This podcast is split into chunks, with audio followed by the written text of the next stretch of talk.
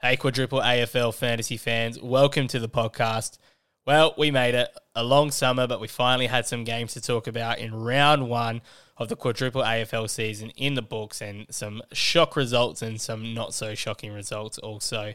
Today on the pod, you'll hear from JR and myself as we dissect the round that was before giving a tip for round two. And at the end, I'm joined by none other than the shit hot coach himself, Grady Hard, to talk about his 1 0 team. Big show. I won't lie, we're a little flat today, JR and I. We're coming off losses. We're feeling a little under the weather. So if that's reflected in the pod, we apologize. And we also went a little crow heavy at the start. So I apologize if you're not a Crows fan, but you'll maybe get a kick out of us complaining about our team. So if you can bear with us for the first 10 minutes, you'll uh, get to a very entertaining pod. Have fun. Enjoy.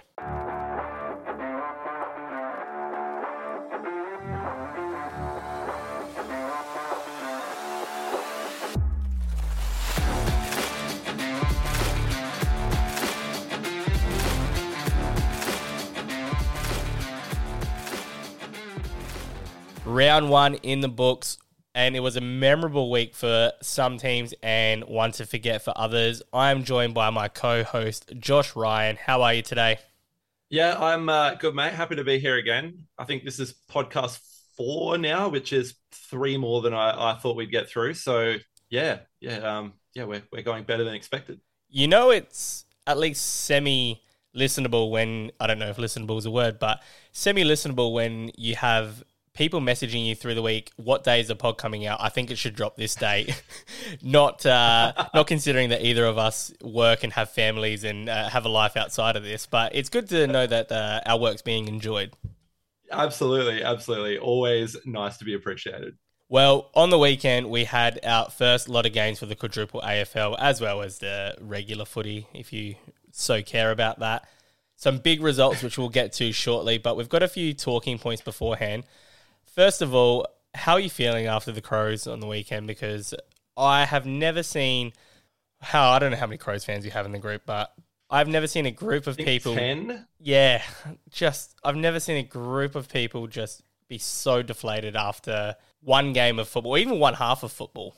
Yeah, I went from half time. I, I did go and watch the game with a fellow uh, quadruple AFL uh, preliminary final specialist Michael Johnson we could not have been more excited at halftime. Oh my God, this is amazing. How good are we? Rankine, unbelievable. Like everything was tip top. And then it took all of about probably 15 minutes into the third quarter for it all to evaporate. And now I, I I'm I, I'm not far away from moving on to fruit and veg sort of advice from Better Homes and Gardens, like I don't know, maybe how to sort of grow a nice little hedge, treat your lawn, grow a lemon tree. Like I, I'm pretty close to to calling quits on the season already after that. I don't know how you're feeling. Well, I could see you really getting uh, getting into SANFL this year, but not like Crows Reserve SANFL. Like just everybody's talking about uh, the AFL and just footy in general, and you're there going, "How good's McBean?" You and Dean, you and you and Dean just having your own private conversation. Well, I actually saw Liam McBean down the bay, um, yeah, a couple of weeks ago, and uh, look, he, he, looks good. He looks ready to go. So I think the Bays could be uh, on for a good year. you message our group privately on Sunday morning, and at the time I thought it was a ridiculous statement, but the more I think about it, it's so true. You messaged our Crows group and said. Port Adelaide winning the day before has somehow made you less confident in the result for the Crows today, even though they were playing a different team and they are not a combined entity. and the thing is, you're right. The moment you message it, I said to Alicia, "This is ridiculous. Like, why would anybody say this?"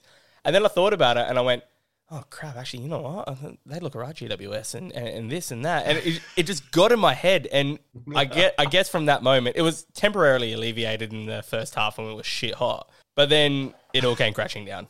Yeah, it's uh, it wasn't good. It uh, yeah, it wasn't a good experience. I checked out of the last couple of games of the round, and I am dreading going on Saturday afternoon this week. So we had better move on. This is not a Crows podcast as much as we want it to be.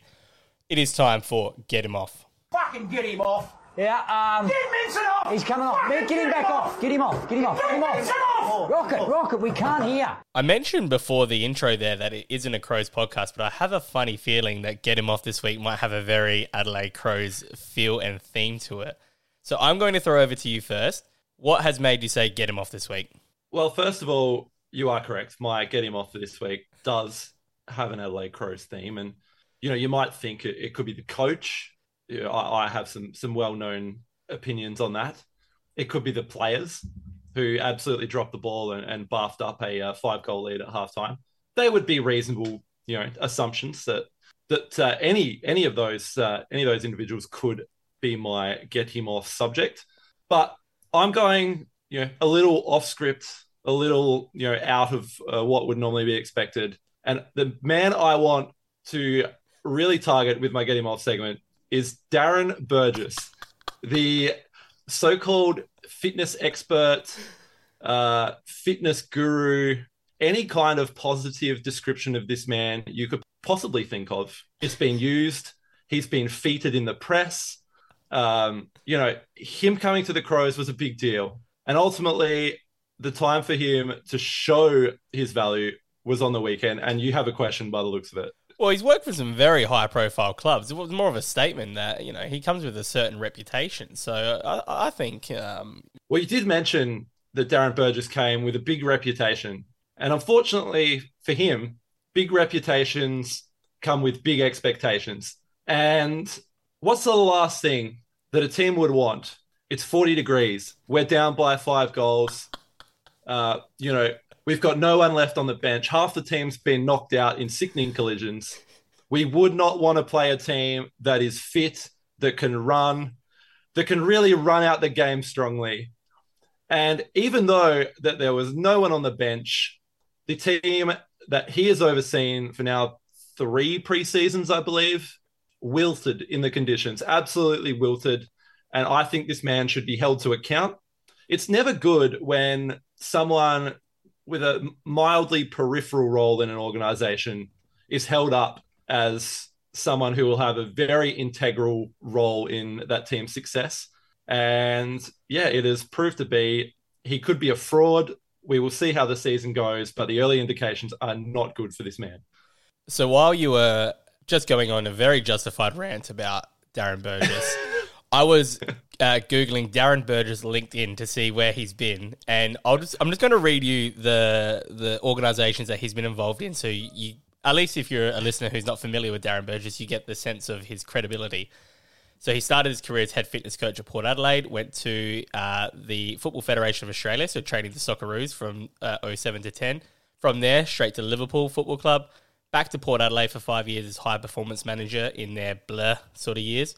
Uh, went to Arsenal as high performance manager, went to Melbourne as high performance manager, and has then proceeded to be a consultant for Western United Football Club, which was going under the radar. Maybe he's very distracted by the A League, and also our high performance manager at the same time.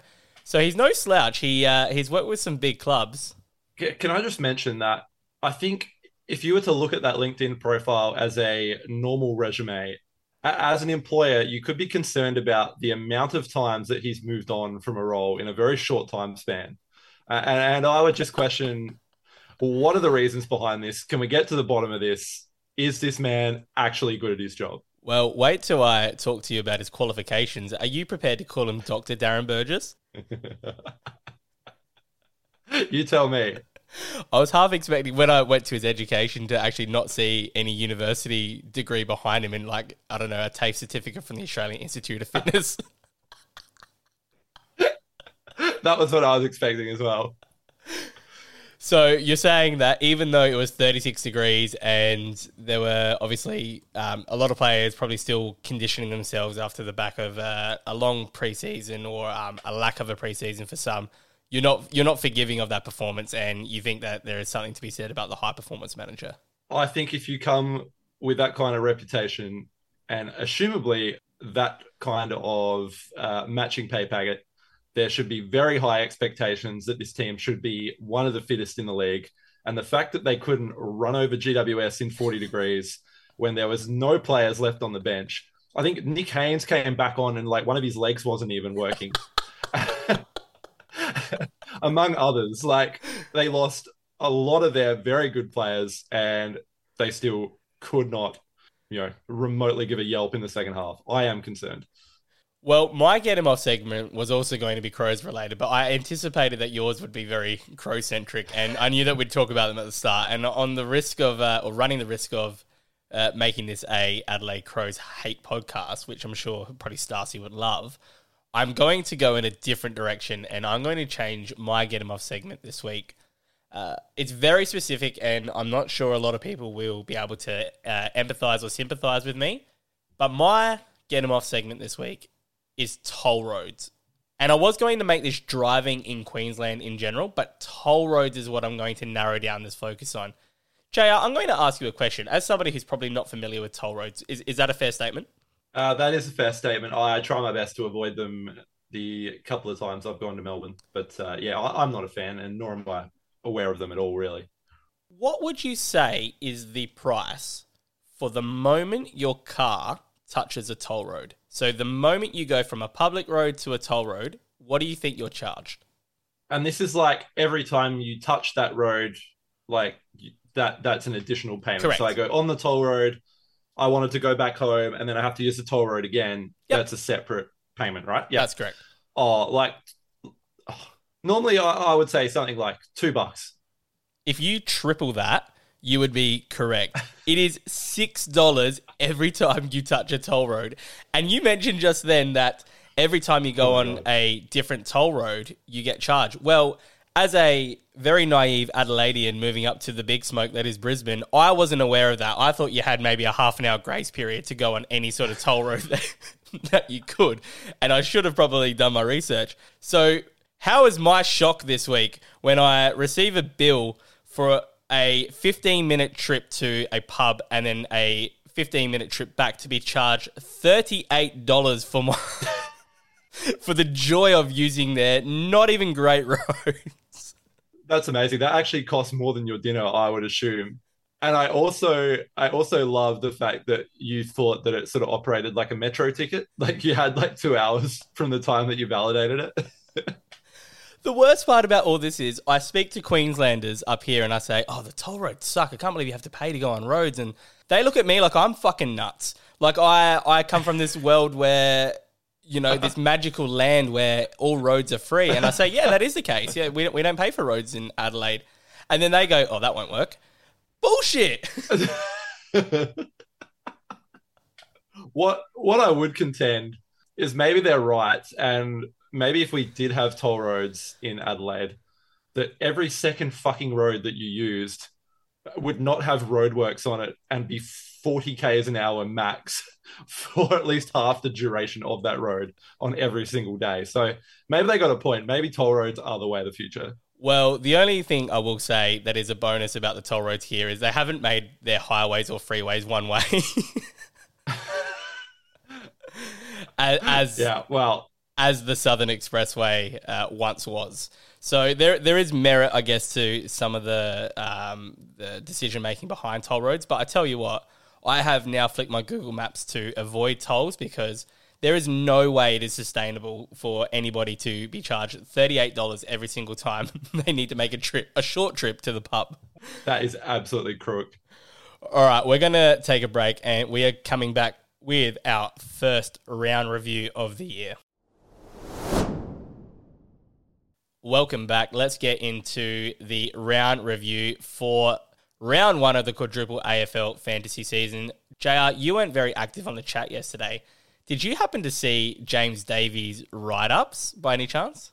I did see James Davies write ups, and they were spectacular. Oh, that could be the best content that the uh, quadruple AFL's ever put out. So you have to sh- give a shout out to this man. That is an incredible production.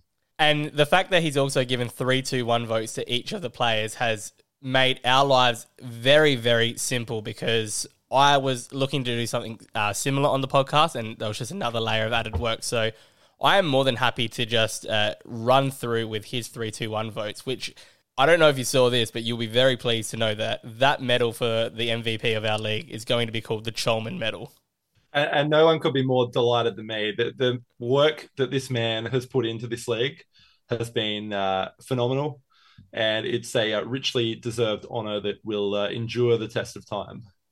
Okay, let's get into the games. We're just going to go top down, and I think most weeks, just because I created the league, that may be my game first, which is uh, not a bad thing because it sets the tone for the podcast. You can go as hard at my team as you want, JR. So, first game of the year, revolving doors, lose 1445 to Rainy or Parade 1534. What I would describe as a pretty comfortable win for Echo in the end.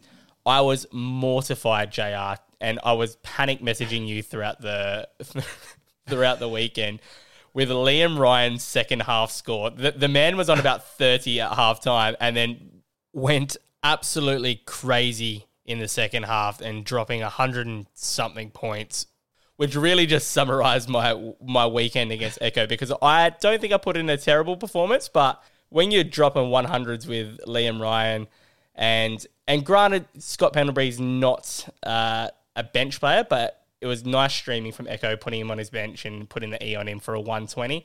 You just know it's not your weekend. So I was disappointed, but I also understood that this was a very good performance from a team who will be around the mark this year. And I think, for at least a personal perspective, without Viney, without Prue, so I, I think there's some things to work with there. I will say that there's probably a warning shot from Echo to the rest of the league. And with players like Jordan Clark, 105, Tommy Barrass doing what he does. Uh, we even had like players like uh, Darcy Cameron just chipping around with almost 80. I think his team's going to be okay. And a couple of us predicted him for the premiership, but coming up against him firsthand, it was it was eye opening. Let's put it that way. Yeah, I think you know with all the scrambling you were doing post uh, selection night. I think you'd have to be pretty happy getting within sort of 90 points of a presumptive premiership favourite or, or at least someone who's presumed to be very much in the mix. So I think you can you can take some heart out of that. I think a very strong start for Echo to uh, to cement uh, his reputation as one of the stronger teams this year. Speaking about heart, the following players have a lack of it. That is Marlon Pickett, Daniel McStay, and I'm probably going to put Brandan Parfitt in, in that as well, who got an opportunity as sub pretty early on in the game and proceeded to drop a 15 off the bench. And I am very concerned for their courage and their intestinal fortitude. That's. Uh... I'm looking forward to the the weekly uh, drive bys on your own players because that's exactly what a good coach should do to to motivate his players. I need public humiliation. Well, we also both tipped Echo for that game, so at least we're sort of justified in knowing that uh, we, we were correct with, with that assumption. So well done, Echo. 1 and 0 for you, Norton 1 for me. We move on to next week, and we also move on to the next game. Next game, I don't want to say I told you so, Josh Ryan, but when I tipped the Gina Grindhart's Grady Hudd to beat Bradley Williams last week. I got a ooh from you, and there was a few people in the group who messaged me privately and said, I don't agree with that tip. Well, what would you know? The Gina Grindhart's 1384 defeat the Collie Wobbles 1353 in what has been described as a terrible fucking fantasy game to watch, with no team cracking 1400 and not being able to get the win. Massive score from Toby Nankervis in the ruck against Pipsqueak Tom De Koning. 124 for Grady. Tom Green did Tom Green things. I think he'll have a good year for B Will 130. But outside of that, there are just some really uninspiring scores across the board here. Uh, Cripper on 86, uh, Cam Guthrie on 54, for example. I'd just like to shout out my appreciation for Toby Nankervis, just as a player. Like I love Nankervis as a ruckman. Like just real like meat and potatoes, like good enough in the ruck, good around the ground, takes marks, pretty good like you know field kick, kicks a goal here and there, smashes people, hurts like opposition midfielders. I love Nankervis. Do you have the same appreciation for Alex Witherden, who dropped 73 points and had West Coast fans who are already in for a bad year fuming on Twitter? I, I, do not, but uh, yeah, Grady uh, Grady may because that Stephanie may have uh, got him over the line against people this week. It's a narrative that we've talked about before, but Grady starting the year one and zero oh is exactly what this need a league needed. And well, as I mentioned in the group, he's halved his winning total from 2022 already with that first win. And interestingly, B Will has already accumulated half of the losses that he did last Ooh, year. Oh, that is a really good point. I did not even consider that. The 17 and 2 Collie Wobbles last year, you are absolutely correct. Interesting. I've spoken to Beeble this week. He's not at panic stations yet, but I think one more score of uh, 63 from Nick Newman, and he could trade every single one of those players next week. Uh, how's he feeling about uh, Harry Sheezel taking Aaron Hall's spot at halfback after he uh, sold a couple of very good players to you for the uh, for the privilege? I have no comment on that because I and I still think that there is a place for Aaron Hall eventually in this side. But my God, did Harry Sheezel look good on the weekend? 34 touches behind the ball. You were telling me all preseason he'll play at halfback, he'll play at halfback, and I didn't believe you because he's never played there before. But absolute masterstroke by Clarko, and yeah, I don't know what to say. I'm, I really hope Aaron Hall gets on the park because that's not fair otherwise. Fantasy is not about being fair, and B Will may have to eat the consequences of his actions. I would not care about accidentally ripping off anybody else in this league. All 15 people can can go and just get for the for the most part. But Bradley Williams, I have a soft spot for, and we have a great trading relationship, and that is not what and uh, that is not what that is not what any party wants. So, B will for your sake. I hope Hall gets on the park, but he, uh, yeah, not looking likely at the moment. Well done to Grady, 1 0. B Will Norton 1. No room for panic just yet. He's staying calm. He's got uh, he's got you this week. We'll get to your game very shortly, JR, and we'll see if one of you end up 0 and 2 and the other one 1 and 1.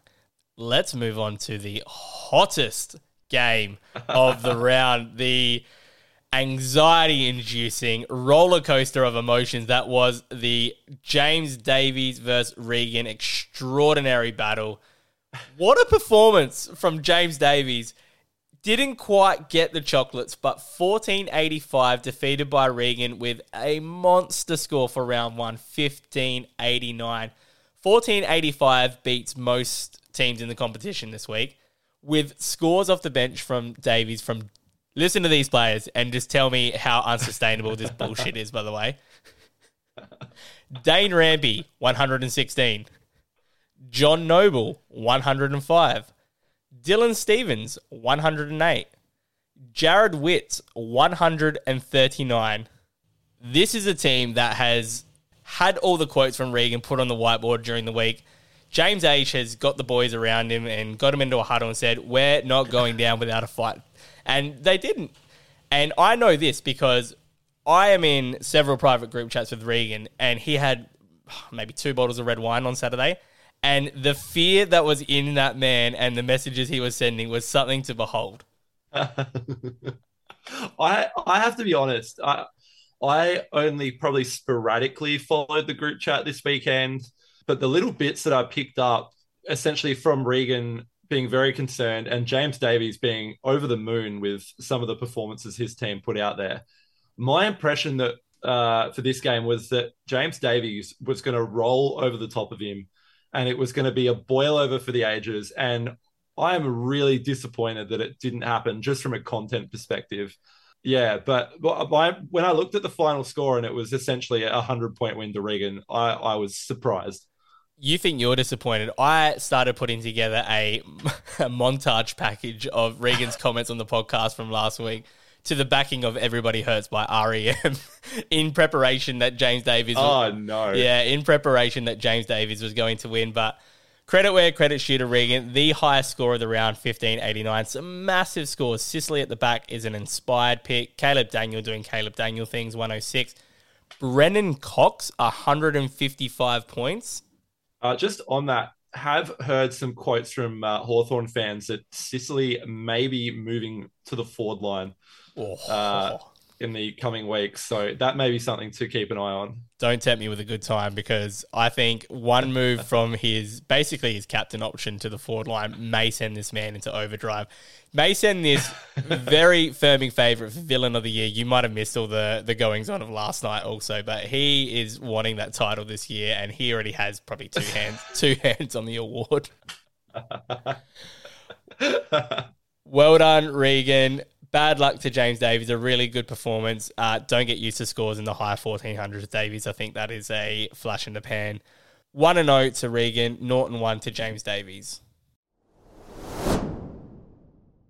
Welcome back. Let's get into the next game. And JR, it is your game for the week. I'm not going to say too much about this. I'm going to get your input, but I will just read the score. Sneaky Jellyfishes 1365 defeat your team, the Collective Mind Galaxy Brains 1315 in another what I would describe as Ross Lyon esque fantasy game, low scoring, high pressure. lot, lot of uh, lot of team oriented performance, not a lot of individual standouts. I'm going to throw over to you, and you can take us through your thoughts on the game and your emotions throughout.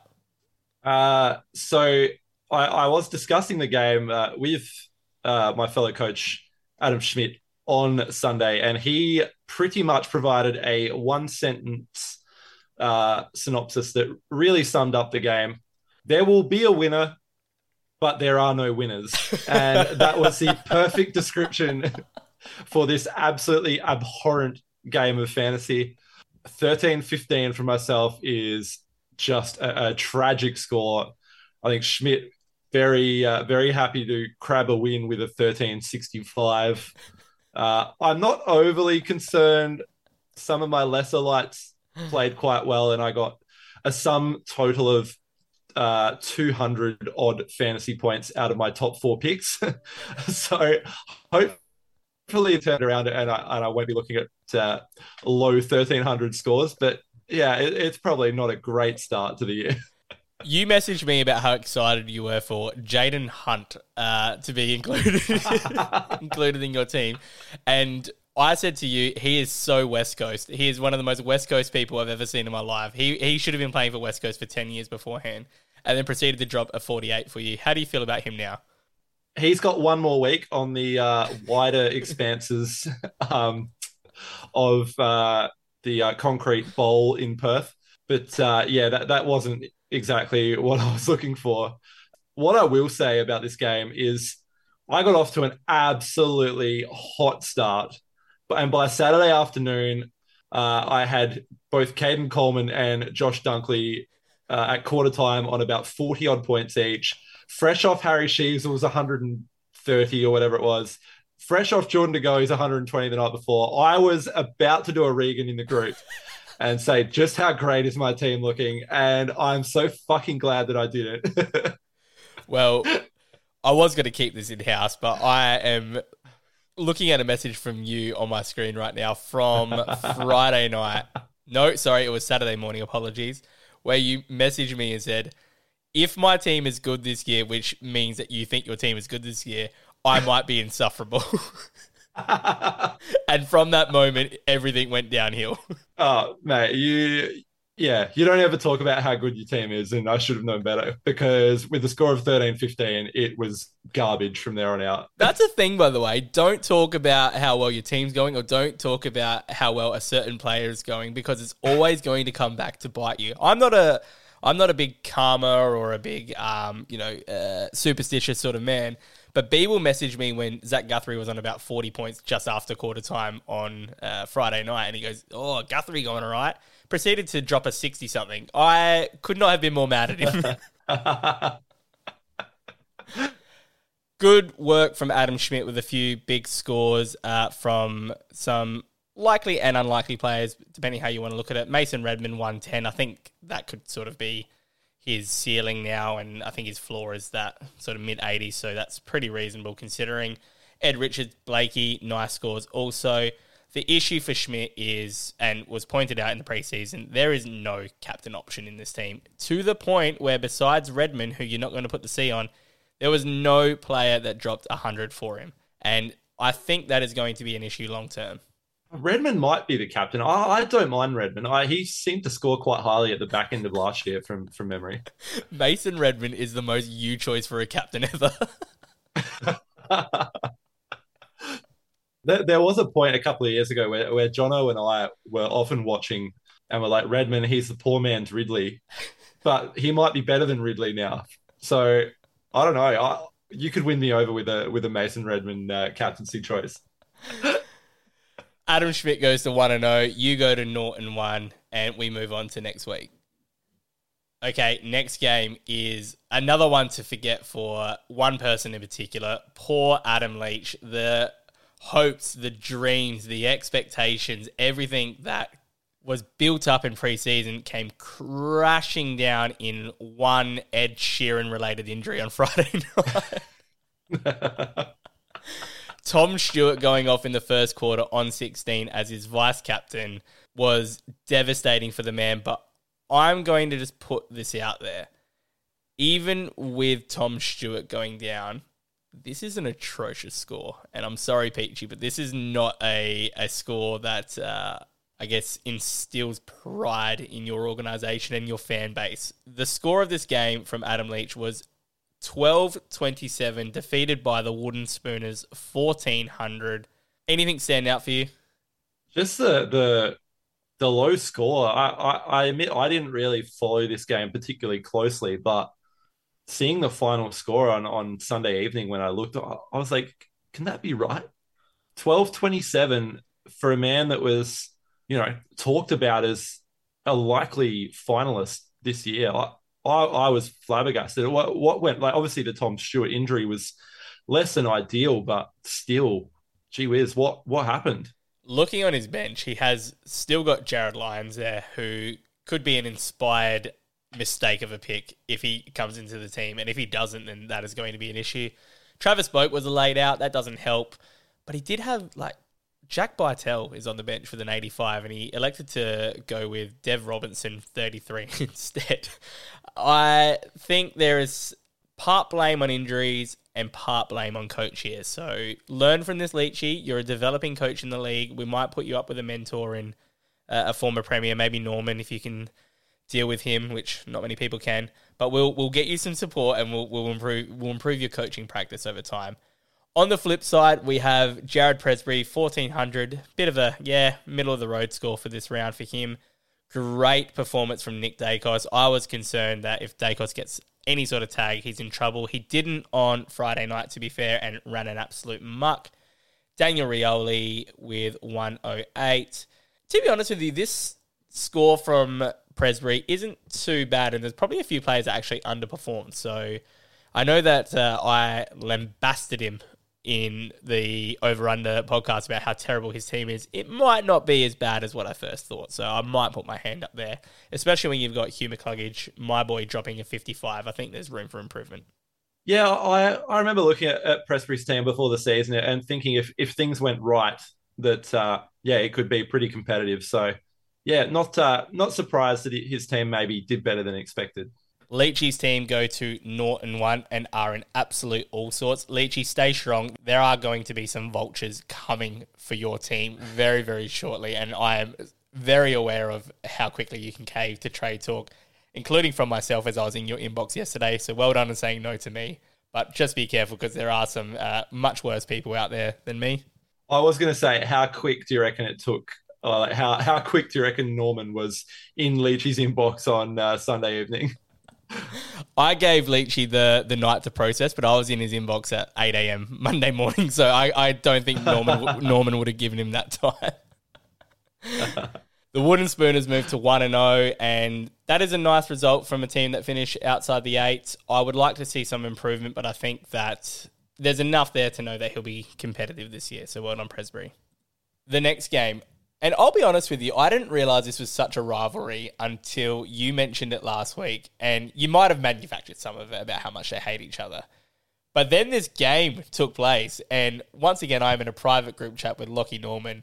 And you have never seen anybody so frustrated at another person's fantasy football team.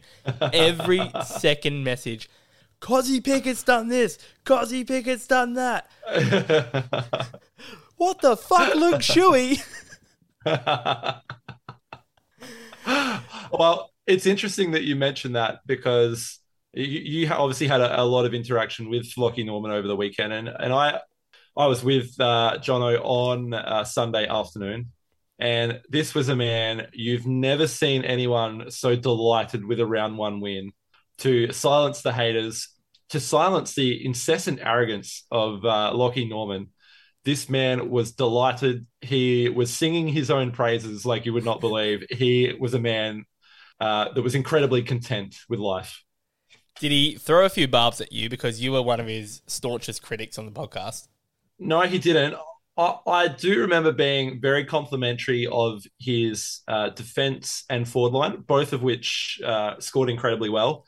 I wasn't sure about the midfield, and I'm still not sure that you know, come the middle of the year, that you know there won't be a, a rash of injuries to some very old players in that midfield. That's probably my concern going forward. But I guess if he gets them all on the park uh, on a week to week basis, it, it, does look like it will be a very, uh, very solid team.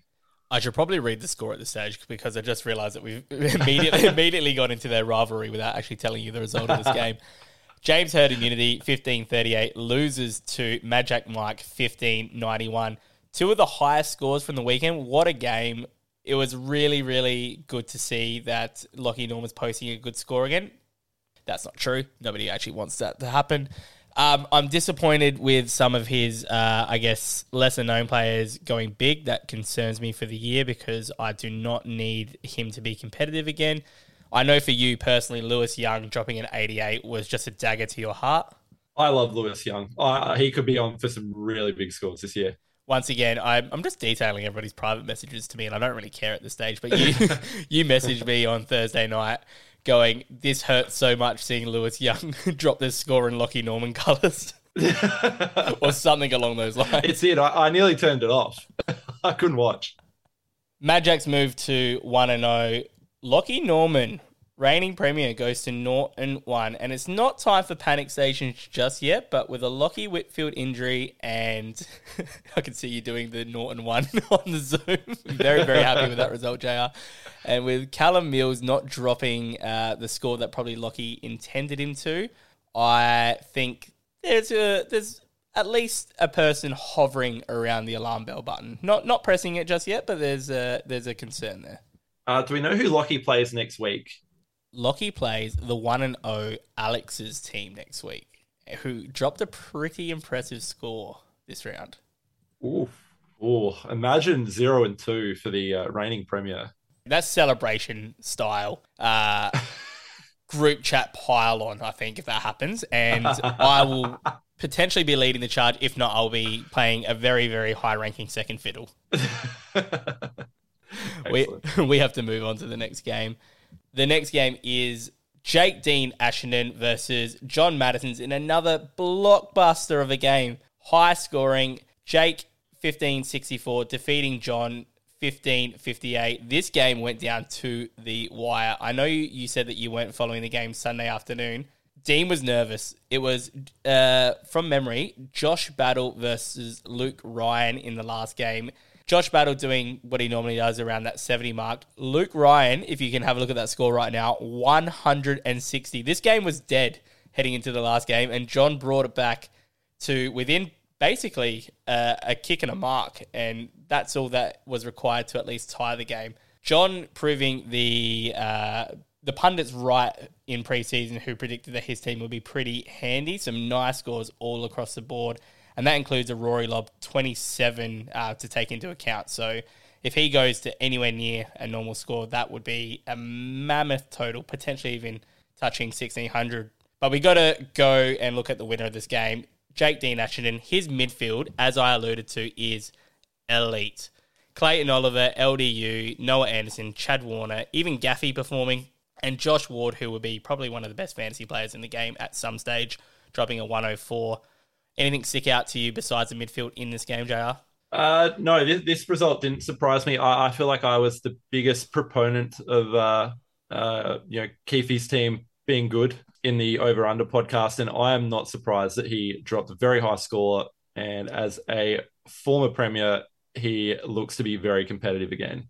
Another man who went through a roller coaster of emotions in the group chat when he dropped Will Hoskin Elliott, who dropped a 70 something for Esava Ratugolea. You've never seen a man more down until Luke Davies Uniacke played and dropped a 110. So it just goes to prove that fantasy is a roller coaster of emotions. And if you're not prepared to experience them all, then don't be in this league. How do you think uh, John took uh, the loss having scored 1558? Well, nobody's heard from him once again, so he, he could be miserable. he could be happy with his team's performance. He might not even know he's played a fantasy game this week. I'm not sure. Someone let him know, please. A standout for me here, by the way, is Jack Ziebell up forward, who actually played down back for North Melbourne and was in his normal role. That could be an inspired pick at, I think it was maybe even in the 200s potentially, maybe maybe high 100s at the absolute latest, but a really nice pickup if that eventuates for Dean. Well done, Dean. You go to 1 0. John, very unlucky to be Norton 1, but I don't think you'll be there for very long the final game of the round, I have some very strong thoughts on this game, and I'm so excited that it was last on the list so I can end on it. Danger Club, Starcy, 1441, loses, that is right, loses to 1523, Alex's team. Where, oh, where to begin with this game? Let's start with this, JR. How long have you play fantasy for? As in like quadruple AFL fantasy or just fantasy in general? Well, quadruple AFL is five years, but fantasy in general, how long? Uh, on and off, like some years, yes, some years, no. Probably since, you know, oh, the mid 2000s, like 2005, six, probably in that range. In your time, have you ever seen the tactic of putting your captain and your vice captain in the same in the same game, but it to pay off and pay off with a winning performance. I have not, but it really shows the confidence that Alex had that he would roll over uh, the Danger Club of uh, Starcy very comfortably. So he almost thought, I will take the absolute piss while doing so, and it worked out for him.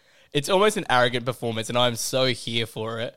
They were both going at each other on Saturday night because I think Alex didn't realize that you can loophole in this league, and he was confused why Starcy had the C on Paul Seedsman, who wasn't playing.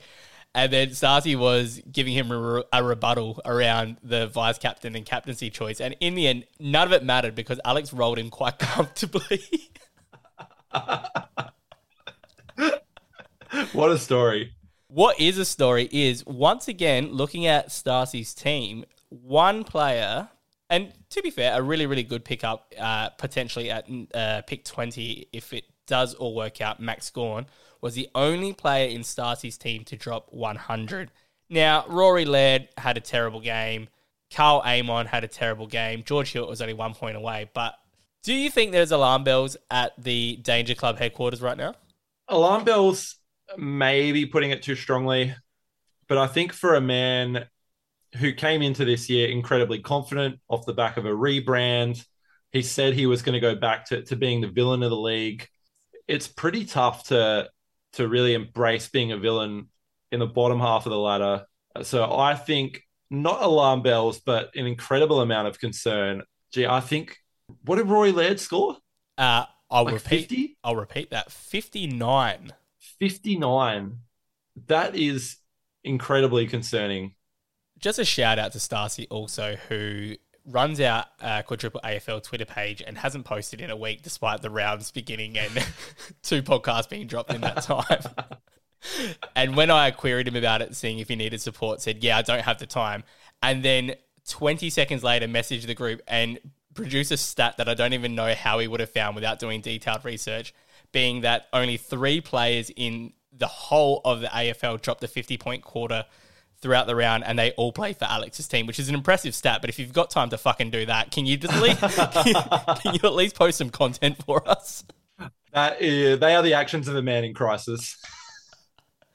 really quick discussion on Alex's team. I said in the podcast that I really liked his defense, and that stood up big time over the weekend. Jake Lloyd and Jordan Ridley are inspired picks. Jack Sinclair probably underperforming that game, to be fair.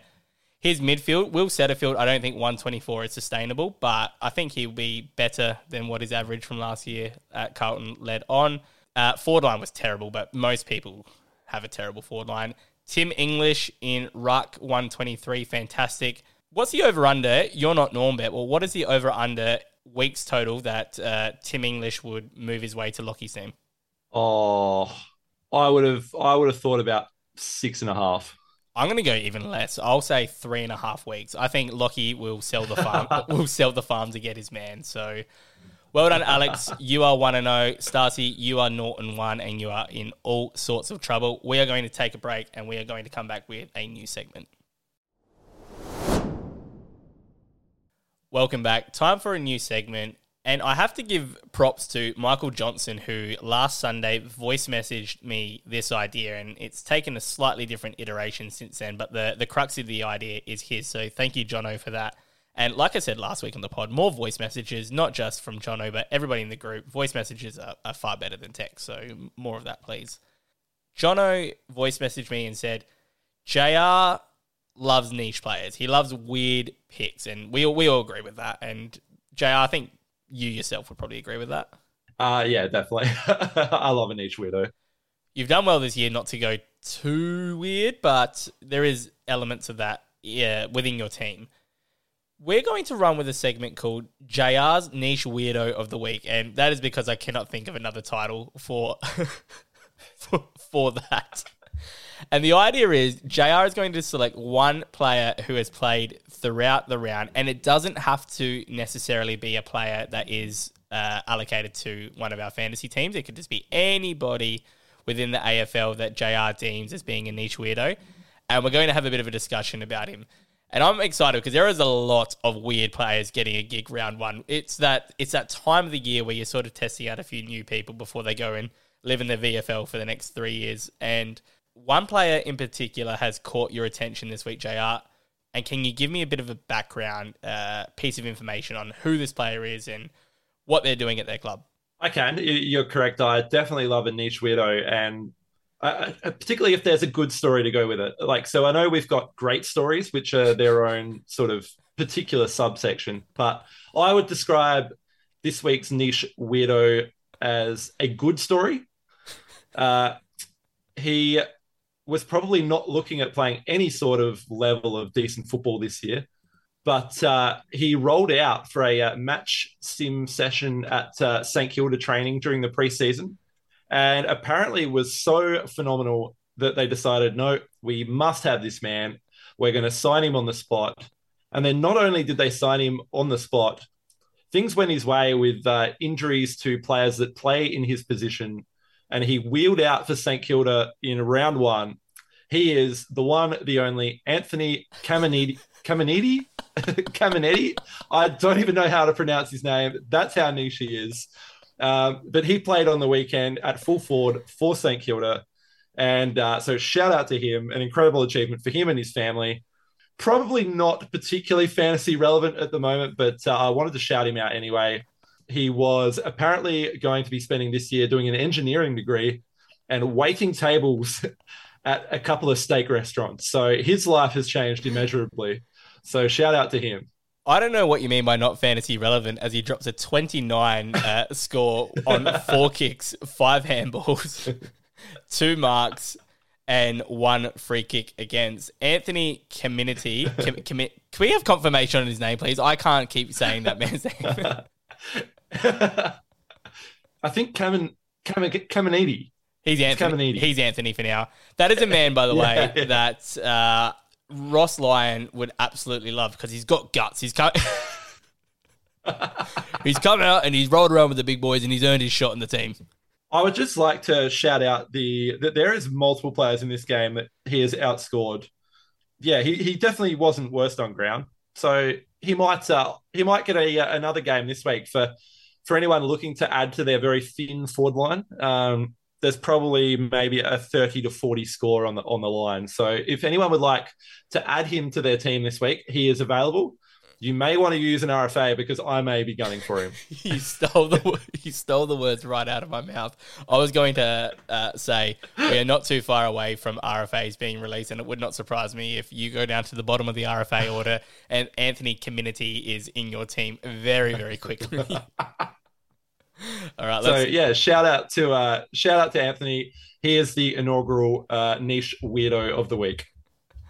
We have to move on. Let's keep going it is time for our tips for round two. I am excited because we actually have a data set to work off of now, and it might not be the most accurate data set when you've got James Davies free agents dropping 120s for fun, but at least it's it's something to work with for the week. Let's start at the top, and as usual, it will be my team being the commissioner as the first place game. The Revolving Doors play the 1 and 0 Gina Grindhearts. I'm going to present this to you without comment to begin with, and then I'll offer my tip for our game. Looking at this game, I'm going to back you in. I think that you wheeled out a very uh, reasonable score given some of the selection duress you were under. Hopefully, for your sake, that uh, will ease a little bit this week and you'll have a bit less stress getting a team on the park. I am going to back you in over the Grindhearts, who I think could get ahead of themselves after a uh, long period of celebration after a round one win. At the risk of sounding arrogant, I think I win this game. And Grady, we have an alliance and there's nothing against your team, but I surprised myself with how competitive my team was last week. I think the holy trinity in Andrew Brayshaw, Touk Miller, and Jordan Dawson will get me uh, quite a few points each week. So I don't, unless one of them goes down, which let's be honest, probably will happen at one stage. I think I can at least be semi competitive in most games. I was happy with the performance of a few other players. Otis's name is actually in the process of being legally changed to Touk Miller, so I'm very excited for that. uh, I think I win this week, and I'm happy to eat humble pie if that does not happen. So both of us tipping myself for this week. Next game is Rainy Your Parade Christian Economy versus Regan Mastrangelo. this is exciting. I didn't realize that this game was next. I would have pumped it up more if I had looked at the fixtures properly and worked out what order they were in. This is massive, JR. This is huge. This was the the match that caught my eye, both off very strong performances.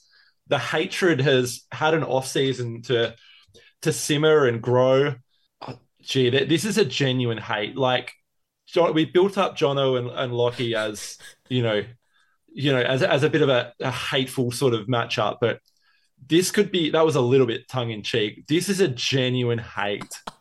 like this is this could be the number one rivalry in the league. Like this will be toxic. The group chat will be absolutely toxic this week, and I cannot wait for the barbs to start flying. Chaos Merchant Regan has actually messaged Echo in the group yesterday asking him to stoke the flames of the rivalry and make it more toxic, make it more toxic before the game. What wasn't considered before last night is that the the weight of expectation on Echo from the rest of the league, who now want Regan to lose this game because of some of his behaviour, uh, wasn't there previous. So Echo now has probably at least 14 others behind him in this group. And Regan, like I mentioned earlier, is firming quite quickly for villain of the year.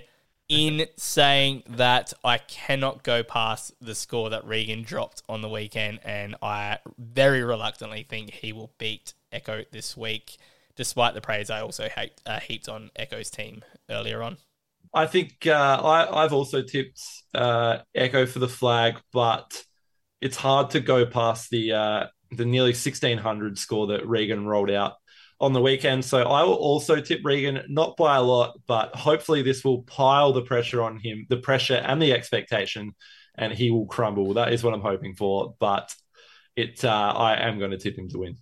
I anticipate that Regan might have a sick day on Monday just because of the stress that the weekend just gone has caused him from almost losing to Davies, and a loss to Echo may send him over the edge. So get your get your forms ready, Regan. I think you'll be having the day off on Monday.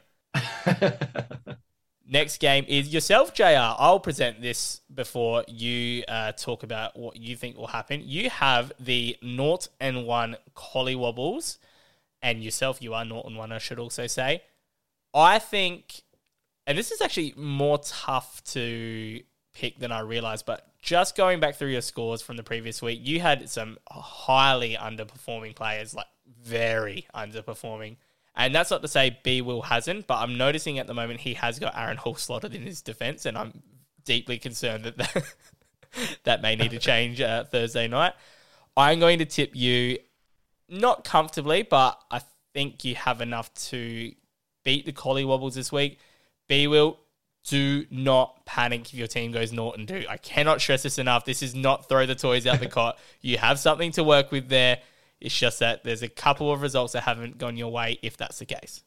Yeah, I'm also going to tip myself on the back of some incredibly underperforming, generally really reliable uh, fantasy players. I think if they underperform again this week, I am in real fucking trouble. But I am going to give them one more week to pull their fingers out before I lose faith completely. So I will tip myself, not with a great degree of confidence, but I have to back myself in. Next game is the sprightly James Davies versus the Wooden Spooners. I have to say that I can't remember what I said in the group, but it warranted a reaction from Davies to post his score, which was uh, greater than mine over the weekend. And I said I will eat my hat if he goes above 1485 this week. And I will stand by that. There is no way that the scores that he produced will be sustainable. I think that although the Spooners didn't put up the best score, I think there's a few players that could improve, and I think he comfortably puts away James Davies this week and moves to 2 0. The 2 0 Spooners. Woo. Yeah, unexpected. I also anticipate that will happen. I cannot see uh, James Davies' team getting anywhere near that score this week. A flash in the pan, surely. Next game is the Sneaky Jellyfishes Adam Schmidt versus Mad Jack Mike Michael Johnson. I know you have some strong thoughts on uh, Jono's team after the weekend, after your uh, hate campaign over the preseason uh, against against him. I am tipping Jono this game. I think that there is, like I mentioned, some serious captaincy options at the Jellyfishes, and it's not that there are players that can't score in the hundreds for him. It's just knowing who to pick on a week to week basis and getting that wrong is quite a uh, high probability. So I'm going the Mad Jacks against Sneaky Jellyfish. I am also going to Mad Jacks. You really can't tip against a team that rolled out that sort of score. I think there's always the possibility that you know he'll eat an injury or two to some of those old boys in the midfield on a week to week basis, but you can't really tip based on that. I also think Schmidt's team will be better than uh, probably people giving it credit for. He did eat a two from Harry Perryman last weekend, which is a, a bad injury because I, I, thought Harry Perryman would uh, score quite well. I think his team's better than expected. He like he's never going to have a lot of bad scores, but I yeah I don't think he will get particularly close to Jono this week. I'm going to be so firmly in Schmidt's inbox at the end of this round that it's not even. I've already I've already drafted the message, so I know exactly what I'm going to say, and the, and the result hasn't even happened yet. So Schmidt, I look forward to talking to you Sunday night. Next game is Adam Leach versus John Madison's. I am quite confident here once again that John has shown enough. Both teams are Norton one, but for very different reasons. I am so confident in this game that it could be a bloodbath. There is a very high probability that the dyslexics may not even score as high as James Davies this week with Thomas Stewart out and the score that he posted last week. I will say John wins this game, and I'm going to say it'll be at least 200 points, which is a big call. Sorry, Leachy, don't hold that against me. Yeah, I, am also tipping John, and that, and that's quite an easy decision based on last week. But let me let's just project forward to this game having been played, and either at the end of it, Adam Leach could be 0 2, having suffered two quite poor losses and bottom of the ladder, having been projected as a likely finalist. But on the flip side, if he pulls out something remarkable mm. and rolls over league favorite John Madison's this week, John himself will be 0 2, probably mm. having scored two quite good scores and he could be absolutely despondent at that point. So this is a low key, massive game for wildly different reasons, but I'm looking forward to this one.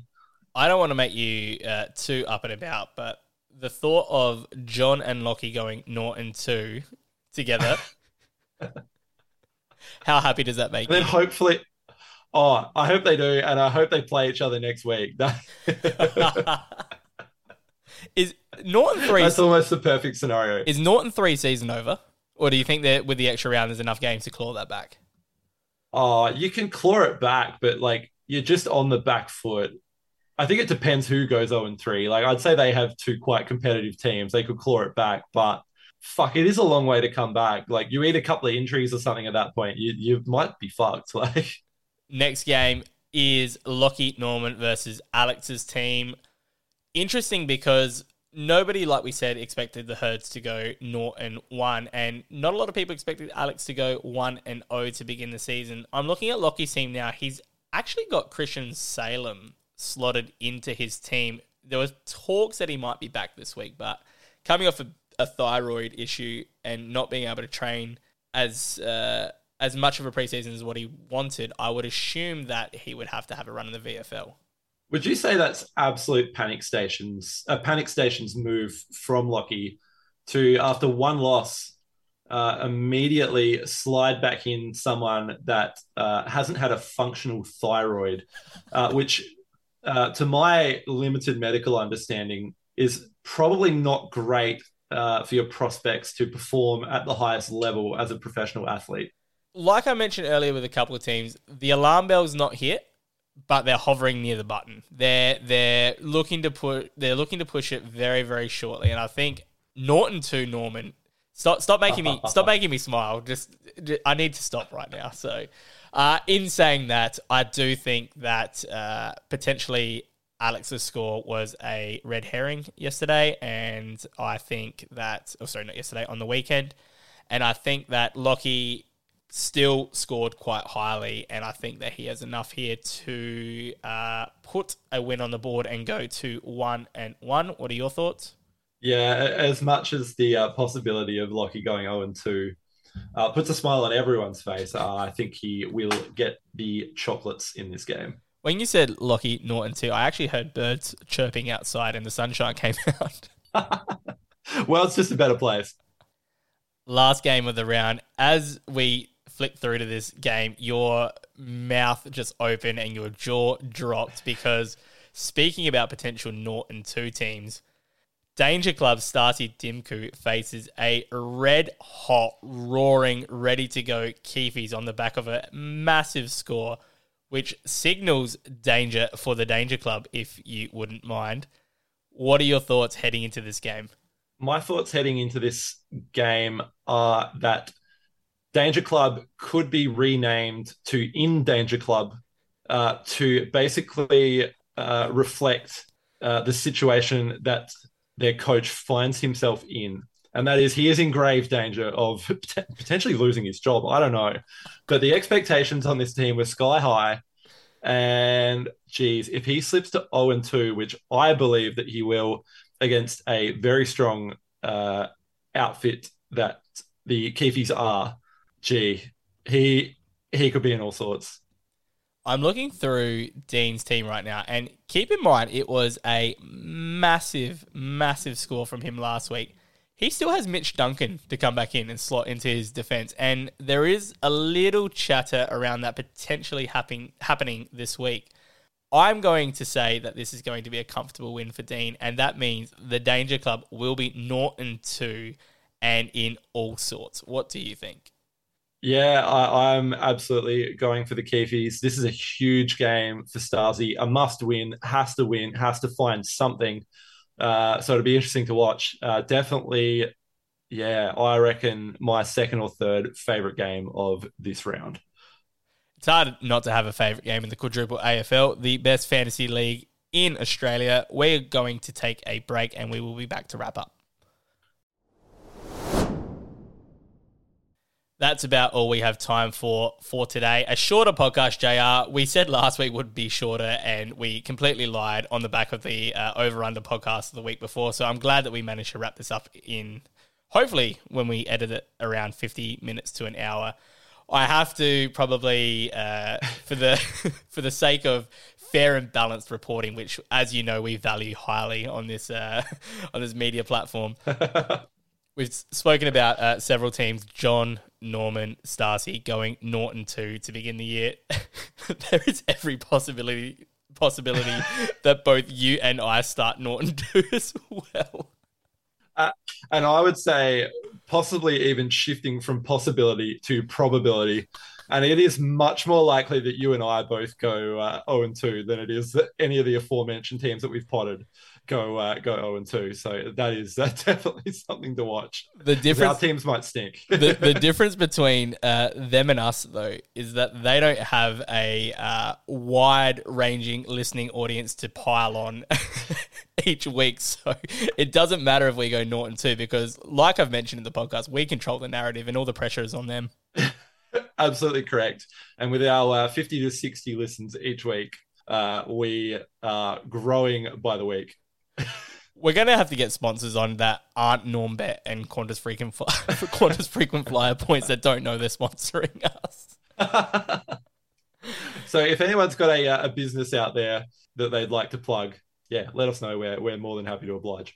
And I'm going to put a special shout out to the Cumberland Arms Hotel who have looked after us a few times. If you if you, if you want to come on board as an as an official sponsor, you know my number. It's uh it's saved under Nerd Fantasy Man. Um, but if you also don't want to come on as an official sponsor in terms of giving us money, we would also plug you if you improve the air conditioning in the function rooms upstairs. So that would also be acceptable. I don't need to see Norman a sweaty hot mess ever, ever again in my life. Oh, well, that could be exactly what he may be by next Sunday evening. So because all the pressure's on him, not us. Correct. That is all we have time for. Thank you for your time, JR. We will see you next week. Have a good week and good luck for your hopefully not Norton 2 team this week. Uh, yeah, thanks, mate. And I also echo those sentiments to you. Uh, I feel like there is every probability that we, when we catch up again next week, that we will both be 0 and 2 and in a world of trouble.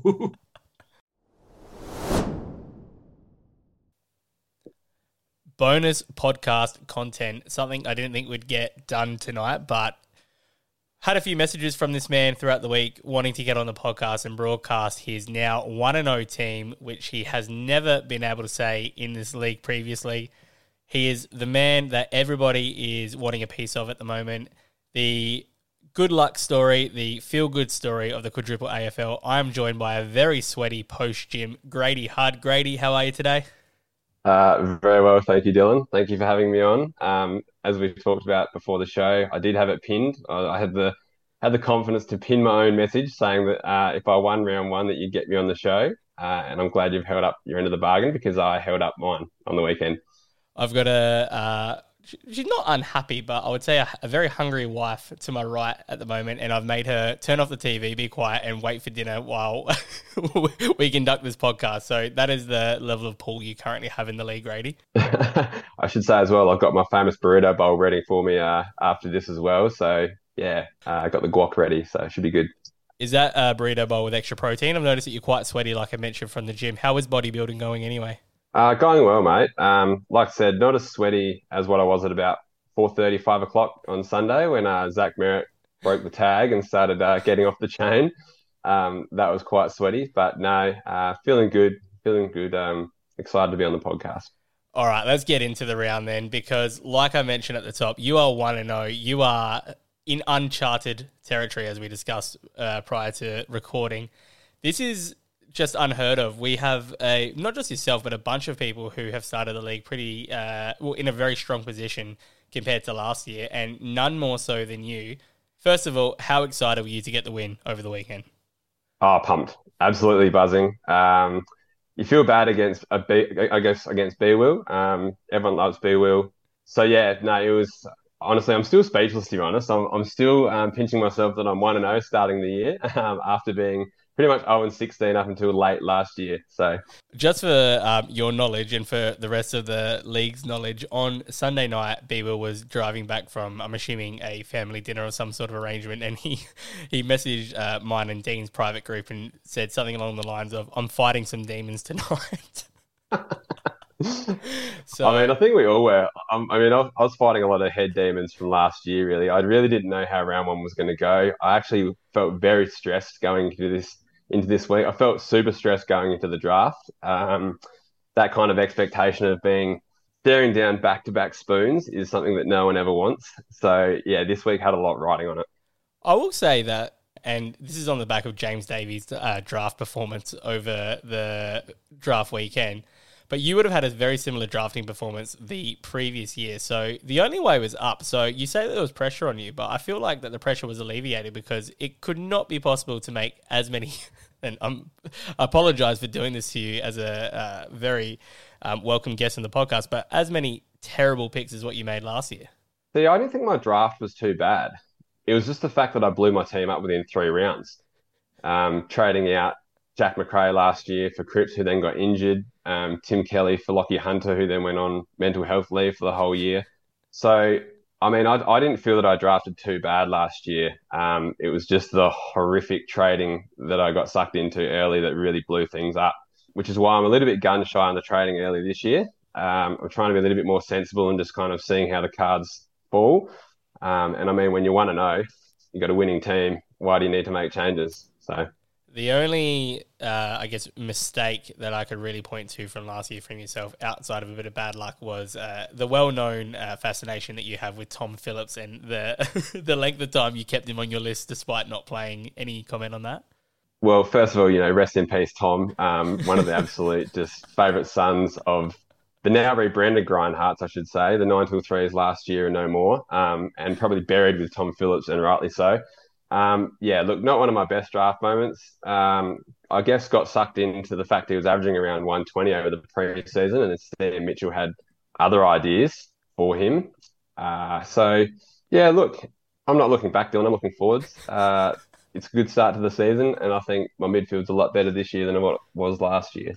We spoke about B Will uh, fighting some demons on the way home uh, the other night, you're going to have to fight some demons in the Ask Me Anything section because you mentioned not not looking backwards and only looking forwards. Well, a lot of the questions that I've got were around your performance last year, so we might need to hold up a mirror and then we can move on after this. Consider this, uh, as I put it in the group earlier this week. Consider this therapy, and this is your chance to uh, cleanse your soul of, it, of any of any of the issues that you've had previously. I spoke with JR earlier about uh, the general round review and we had a look at your game and I pumped myself up because, as you would be aware as an avid podcast listener, Grady, I actually tipped you last week, which I'm uh, pretty thrilled about that I got that correct. So thanks for proving me right. But I want to ask you from a coach's perspective, and obviously we'll give our best and fairest out at the end of the year. Who was your three, two, one from your team over the weekend? Uh, sure. Well, I guess yeah. Firstly, thank you for tipping me. Um, not a lot of the boys had a lot of confidence in me, so I'm, I'm thankful that you did, Dylan. Um, definitely, my three votes goes to Toby Nankervis. Mm. Uh, I was that close to VCing him on on Thursday night um, against the young Tom De Koning. Didn't, and I thought that was going to come back and bite me. But um, yeah, Nank certainly the three votes for me. Um, Baz Smith as captain, 96 wasn't you know his usual self, but probably enough to get um, to get me over the line. Even though there was a very tight moment there with Kozzy Pickett laying him out, um, which, as I put in the chat, my arsehole tightened so much that I couldn't feel my toes. Um, especially with the cutaway that they did there as well. I just I thought he was dead, and I thought that was my round over. So the fact that you know Baz got back up and and played out the game was my favourite. Um, and probably Todd Marshall, I would mm, say a vote in there as well. Uh, came alive really in that second half um, when the power were feasting on the Lions. Carcass uh, kicked a few, and those extra points for goals as well certainly helps. So, yeah, that's my 3 2 1. Nankervis, Smith, and Marshall. Now, Grady, earlier this week, I asked, once we realised that you may be on the podcast, I asked the fantasy fraternity to send me in their Ask Me Anything questions. This was a hugely popular segment last week with uh, James Davies, who came out swinging. I don't know if you heard, but he was an aggressive man, ready to defend his team before a ball had even been bounced, and was almost proven right. Almost got the win over your very good friend in Regan Mastrangelo. But I have a few questions in front of me. I'm not going to ask them in order, so I'm trying to work out what might be the best one. Yeah, and I guess in answer to your question, Dylan, yes, I did listen to the pod last week, as everyone did, and I did hear Davies throwing shade left, right, and centre, which is, you know, it's quite funny from where I sit, considering he was my first scout last year. He's effectively my bunny. Uh, so I'm not sure the shade that he was throwing my way, considering he hasn't doesn't have a lot to back it up with at the moment. So well, happy to return serve if the opportunity presents itself This is going to lead very well into my first question then because I was tossing up between this one or another one, but I'm going to ask you what made you happier last year? Was it the Cats flag or was it your win over Davies? Uh, I was The- the- ecstatic the- for both. The fact Um, you, the fact you even have to think I- about it. well, put it this way: I felt the same going into both games, fully confident that we're going to win. So, uh, I mean, when you know the game's over before the first ball's bounced, it kind of dulls the celebrations a little bit. Um, but I have to say, I mean, Geelong was sweet. I've been a bit spoilt for choice with the Cats over the over the past fifteen years. So, you know, four premierships. Um, getting a first win over Davies, I'd say, probably took the icing on the cake. I've got to be honest. I'm going to ask you this next question, and then I want you to first of all guess who it came from, and then you can answer the question. This is how it's written as well. Grady, despite a self professed belief you know your footy, why are you continually under- underprepared for each fantasy season? Well, I can only assume that's from the footy Noel himself, the footy god Regan Mastrangelo. Uh, it, it oozes of Italian arrogance. uh, so I'm, I'm taking that one to notice from Regan. Um, look, I'll be the first to admit that last year I didn't have a great prep going into into the fantasy season. Uh, it was well documented. I had a wedding coming up. Uh, you know, the COVID restrictions. I was focused on knocking off the Port Adelaide AFL boys in the T20 Grand Final Which, which you we did. did. Yeah, well Uh, done. which we did. I would like to note, um, scoring a fantastic zero off one ball uh, myself. Who, uh, so who yeah, got look, I you wasn't all out? that prepared. Who got you out? Uh, who did get me out? Oh, Ollie Wines took the catch, took an absolute blinding catch running back um, over his shoulder in absolute swirling wind down at Grange, ran about 100 metres to catch it over his shoulder. Just sky, you know, sky to top edge down to third man. Um, and it was unbelievable watching those boys play. You know, you can tell that they're athletes when they're running around on an amateur cricket field, just diving around. It was, yeah, pretty impressive. As a um, non Port Adelaide fan, there is nothing I want to see more than like what a week out from the season than my AFL uh, nemesis team just diving all over it, probably a pothole infested cricket pitch in Grange, hopefully Oh, getting ready to mate. be injured. Connor Rozee nearly took one of the greatest catches I've ever seen, sprinting 60 metres along the boundary, full stretched, had it in one hand and came out as he hit the ground. you know, shoulders and everything. You know, this is two weeks before round one. Um, we thought they might, you know, not be going full sheep stations, but they were they were there to win. and we and we so it was nice knocking them off. My next question to you is can and this actually leads into the last question, but can you describe the impact being semi fantasy relevant has had on your passion and engagement with the league? And then I'll offer my own personal interpretation of that. See, I think there's two ways you can go. Last season wasn't great for me, uh, but I think it's well documented that I didn't go down without swinging. I got busy in the in the DMs, um, pulling a lot of trades that effectively didn't come off. I was really, really um, positioning myself for the Plebs Grand Final. I really wanted to knock Smith off in that. Um, didn't quite get there. Bailey Smith, who I've obviously taken this year in this year's draft, um, didn't quite put it together for me.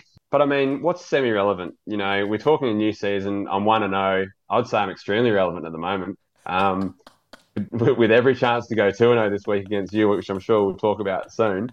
Um, two and zero. I don't think you can say that I am semi-relevant. I've never seen a spooner. That's if I get there this week. I've never seen a spooner go from a, what a seventeen, sorry, a two and seventeen season last year to winning the first game, and now calling himself the most relevant man in AFL fantasy. Hey, hey, hey! I, I didn't go that far. I didn't say the most relevant. I would say I'm slightly more relevant than semi-relevant. it's, it's my podcast, mate. I can say what you said, and that's fine. Last Next que- question. Last question, in fact. this is actually pretty funny. If you win the flag, do we write Grind Hearts or Chat GPT on the shield? That's very good. I mean, ChatGPT does have a bit to help, I, guess, if I do go all the way. I'm preparing my injury spreadsheet before the draft uh, using ChatGPT. But look, I think if I win the flag, I think we could call it Grind GPT. Um, and look, our major sponsor, Gina Gina Rinehart, um, she may even have a few diamonds laying around that we can encrust on the on the shield, add a little bit of bling to it. So, look, a Grindheart shield would be fantastic. We dare to dream. Um, it's very early in the season, being one and zero. But look, I, I think you're in it to win it. So so why not dare to dream? let's move on to our game this week. And like I said, JR and I have done a bit of a wrap up, but it would be nice to hear your perspective on this. So I'm actually going to throw over to you to open up this conversation and tell me your thoughts on the game and don't give your tip until the end. We'll we'll both say that almost at the same time so you know who we're who we're thinking is going to win. Look, it's going to be an interesting game. I do feel slightly not confident, but I feel good knowing that your forward line is a bit of an issue at the moment through injury and suspension. Um, trying to offload Buddy and, and Wingard to whoever will take them. Uh, but I do notice, obviously, Jack Viney coming back in adds a bit of midfield depth uh, to your squad, which I'm certainly wary of. Look, I think it's going to be one in the midfield. My boys were down. I think most of the guys scored below their average last week. So Will Brodie, John Newcombe, Ed Langdon were all down on their average. Cam, Cam Guthrie as well, and Bailey Smith. So like, look, if if I can get ten points extra out of all those guys, uh, I'd hope to be scoring in the kind of 1450, maybe pushing the 1500 range. Uh, I brought Trent Rivers in off the restricted free agency. I thought he played quite well last week, watching the D's play, him running off half back. So yeah, feeling feeling okay. Um, but I don't know. What are your thoughts coming into it? Well, before I give you my thoughts, I want to know how scared you are coming up against the most impressive young man in all of fantasy, Sam Durham, who dropped a 90 something on the weekend. And look, I would be running scared personally because he is the greatest player I've ever seen. I mean, 93s aren't going to get done for you, mate, when you've got three holes in your forward line. Uh, look, Durham's not the one that I'm worried about. Um, I, I think Viney, Touk as well, you know, 108 from Touk. He's got every potential to go 150 as a skipper option. Really, Smith's probably the only one that's got that potential for me. So I think your ceiling is probably higher than mine. Uh, but I think if you look across my team, I think I had seven players score in the mid 70s. So pretty consistent across the board. I just need a few more for a few more blokes um, popping up with hundreds. I will say I'm deeply concerned about what Toby Nankervis is going to do to Reilly O'Brien on the weekend. I I I don't want to watch. I fear like it could it should come up with some sort of warning beforehand that you know if you are watching this game, this may happen to this man, and it's very very concerning. Both as a Crows fan, but also as a fantasy player. Look, as a, a former coach of Rob, having him last year, having taken him off you, mm-hmm. uh, you know, I don't want to wish him, you know, any ill wishes. But if Nank tears the new one, I won't be all that disappointed.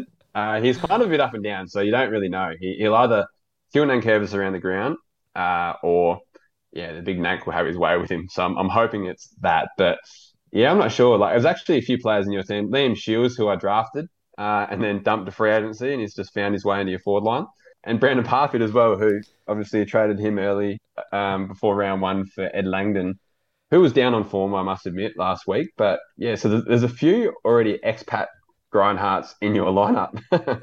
At least Ed Langdon fucking played. shout out, shout out, Parf to, was yeah. Shout out to Brandan Parfitt who got almost full game time off the bench as a sub and dropped a nice 15 points in the forward pocket. Um, I would not be taking him and I'll put that on record to anybody in the league, but I will be in everybody's DMs saying how good he is very shortly. it's we did talk about it when we when the trade was happening and we were talking about this, and I was genuine in in what I was saying that Parfitt does have a lot of upside.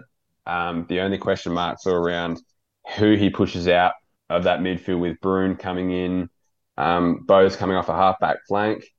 Uh, I know he was injured and didn't play, so the, the Cats have a lot of options that they can kind of rotate through there. So I think you were a little bit unlucky in that Parfitt uh, was named, you know, the sub. But I still, I still stand by the fact that he's got a lot of upside, and especially with Geelong being bashed around the ball in that last half against the Pies, we just didn't touch it.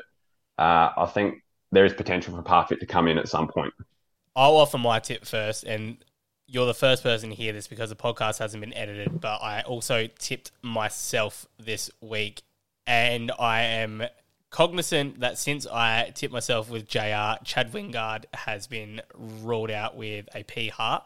Um, so I've got Wingard, I've got Franklin, I've got Bruce, I've probably got Parfitt not playing, so there's quite a few. I have picked up Big Billy Frampton uh, in RFAs, which I'm very excited about, and hopefully Nathan O'Driscoll gets a run. Uh, but there is some moves to be made before our game time. I would predict if I had my way that Chad Wingard and Buddy Franklin will not be a revolving door by the end of maybe Wednesday night. but we will see how that plays out. I am tipping myself uh, very, uh, very reluctantly, but obviously I need to have some sort of faith in my own ability. So myself, for me, Grady, who are you tipping in our big blockbuster matchup? Well, naturally, I'll be going the opposite, Dylan. I, I think uh, we're going to continue our winning form and start the season 2 and 0. The reasons for that, I don't just say that because, you know, I'm riding on cloud nine.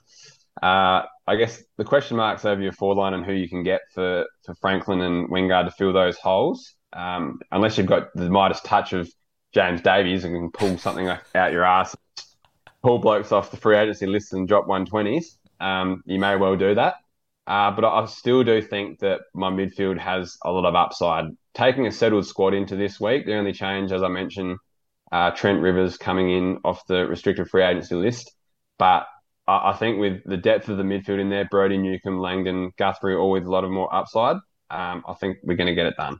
One last final thought because this could be make or break for your year also. Are you concerned, and I'm not sure because you did have your anniversary, happy anniversary for the weekend, that on Twitter there was some serious hate for Alex Witherden on the West Coast Eagles fan page. And coming off a game that they probably could have won against North Melbourne, he was he was he was blamed for quite a lot of it. What do you think about the possibility of him being dropped even from this week? Look, it didn't go unnoticed. Uh, when he copped that shoulder knock, I did jump onto Twitter and saw the West Coast fans calling for his head. Uh, a lot of hate to Alex Witherden on the West Coast Twitter. Look, um, he was a risk drafting him. I copped a lot of mixed opinions, I think, on draft day picking him up. There's a lot of upside with Withers. The fact that he played round one, I think, was a bonus. I honestly was up in the air about whether he would or not fit into that team. Uh, but I mean, the Eagles have got an aging back line. I would be playing him if it was me, if I was Adam Simpson. So look, there is there is concern there. I do have Lachie Jones as cover uh, in defence if I need. Oh, sorry, I've got him in the four line at the moment, but I've you know I can, I can switch him back there. I think I've got enough cover. I'm hoping Lachie Young will play for North Melbourne this week. He played a lot of games last year, so look, yeah, that there is a little nerves around there around with us, but hopefully that I can cover him if he doesn't get named. Grady, we really appreciate your time tonight. Very sweaty, like I said. Haven't had dinner, so you are just chomping at the bit to probably hop off the Zoom and get there. We will discuss Tom Atkins probably in the next couple of weeks uh, via DM slash uh, AFL Fantasy App Trade because he is one of my favourite players in the competition. Thank you for your time once again, and we really appreciate you coming on. Thanks, Dylan. Uh, pleasure to be on. That's it for today. I cannot believe we've done four weeks in a row. I am mentally drained by this podcast, but it is the gift that keeps on giving, and I'm glad that uh, the quadruple AFL world gets a kick out of it. We will see you next week where we will have the round two reviews and we'll probably get another coach on. Enjoy, and we will see you next time.